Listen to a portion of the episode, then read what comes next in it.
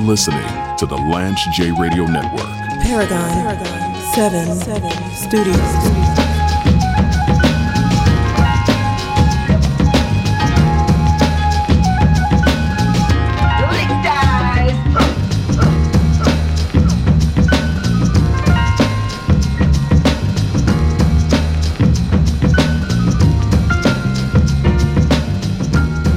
Coming to you live from Paragon 7 Studios in beautiful Nashville, Tennessee. You're listening to the Lance J Radio Network.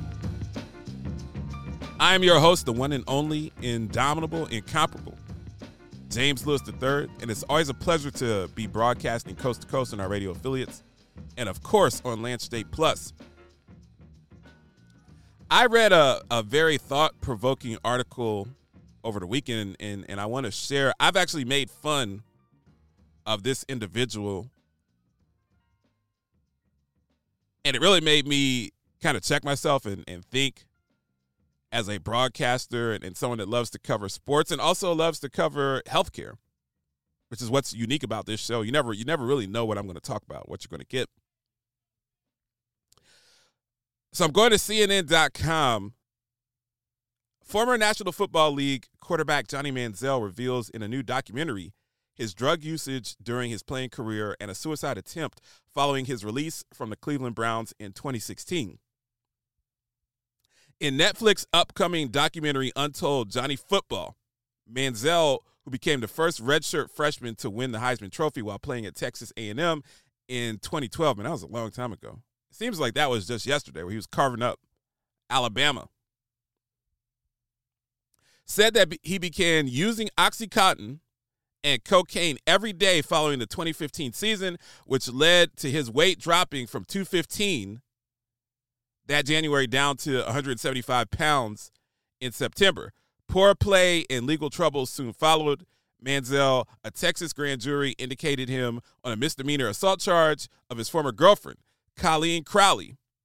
Manziel denied hitting Crowley at the time, and the charges were later dropped after he met the court's terms for a dismissal agreement.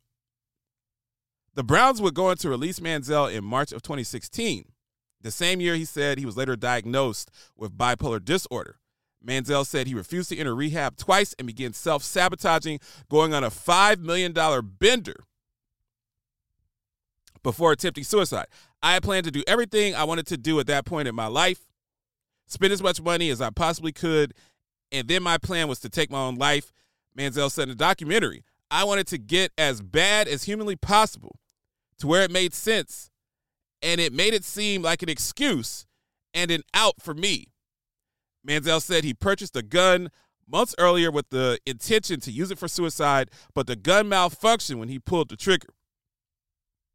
Still to this day, I don't know what happened, but the but the gun just clicked on me, he said. And the article goes on to to talk further about his his journey back to health and and wellness. I've spent a lot of time making fun of Johnny Manziel on this show, referring to him as, quote, Johnny Cocaine. Um, I talked about his weight loss, that, that he looked like a crackhead, that he that he looked like Bubbles from The Wire. I've talked about that on this show, especially when I was when I was covering uh, sports on, on ESPN way back in the day. And you really never know what, what somebody's going through. And um, there's a lot of pressure for people to perform, especially someone like Johnny Manziel, who was who was a first round pick, a Heisman Trophy winner. You have all of the all of the the glory that comes with the limelight, the the women, the fast cars, the money, the nice houses, the the yacht trips, all of that stuff. But there's there's a downside to this, and he, like many athletes, succumbed to to drug abuse, alcohol abuse, and it's a very it's a very interesting article. I, w- I would go to CNN.com and and read it. And um, health is wealth, man. Mental health. Just because someone can can throw the ball sixty yards downfield doesn't doesn't mean that that they don't go through mental health struggles.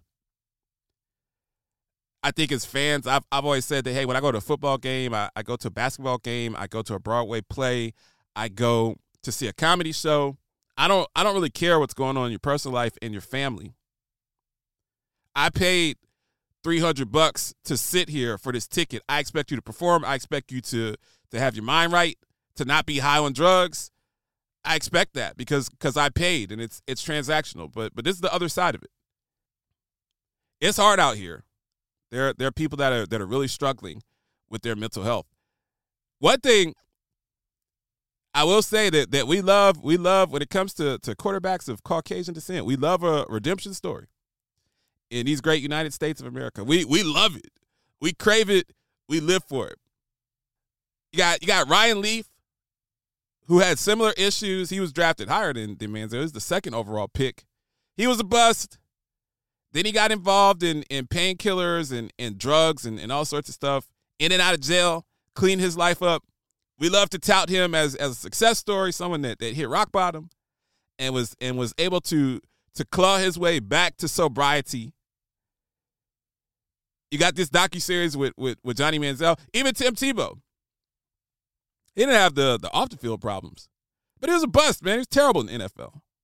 I know that he was a god at Florida, but he was a he was an awful quarterback in, in the NFL. I mean, Tim Tebow couldn't hit water if he fell out of a boat. If you if you go to Webster's dictionary and and look up the word inaccurate, there's a picture of Tim Tebow staring back at you. Then he played minor league baseball up in, in, in upstate New York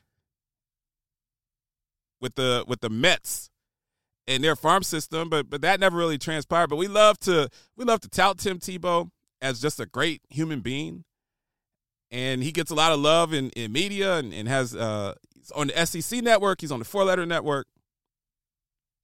So if you're if you're a bust in the NFL at quarterback of Caucasian descent, the the world is your oyster. Now, if you're of African American descent, uh, not so much.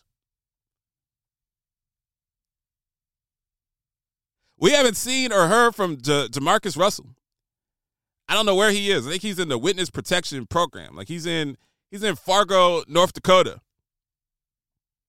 Or something like that. Like when was the last time when was the last time you you heard about Akili Smith?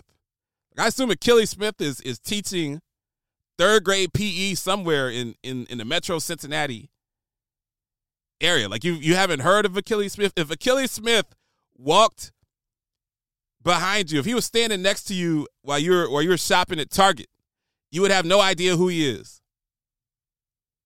I mean, I'm hearing I'm hearing Cashville. Somebody, somebody on somebody on uh listening on WVOL 1470 AM. Somebody DM me at Paragon 7 Studios. Where is Vince Young? Like nobody's seen or heard from from Vince Young in years. Somebody tell me, somebody tell me what Vince Young is is doing in his life. I'll wait. Live from the Paragon 7 studios, you are listening to the Lance J Radio Network. Paragon, 7, Studios.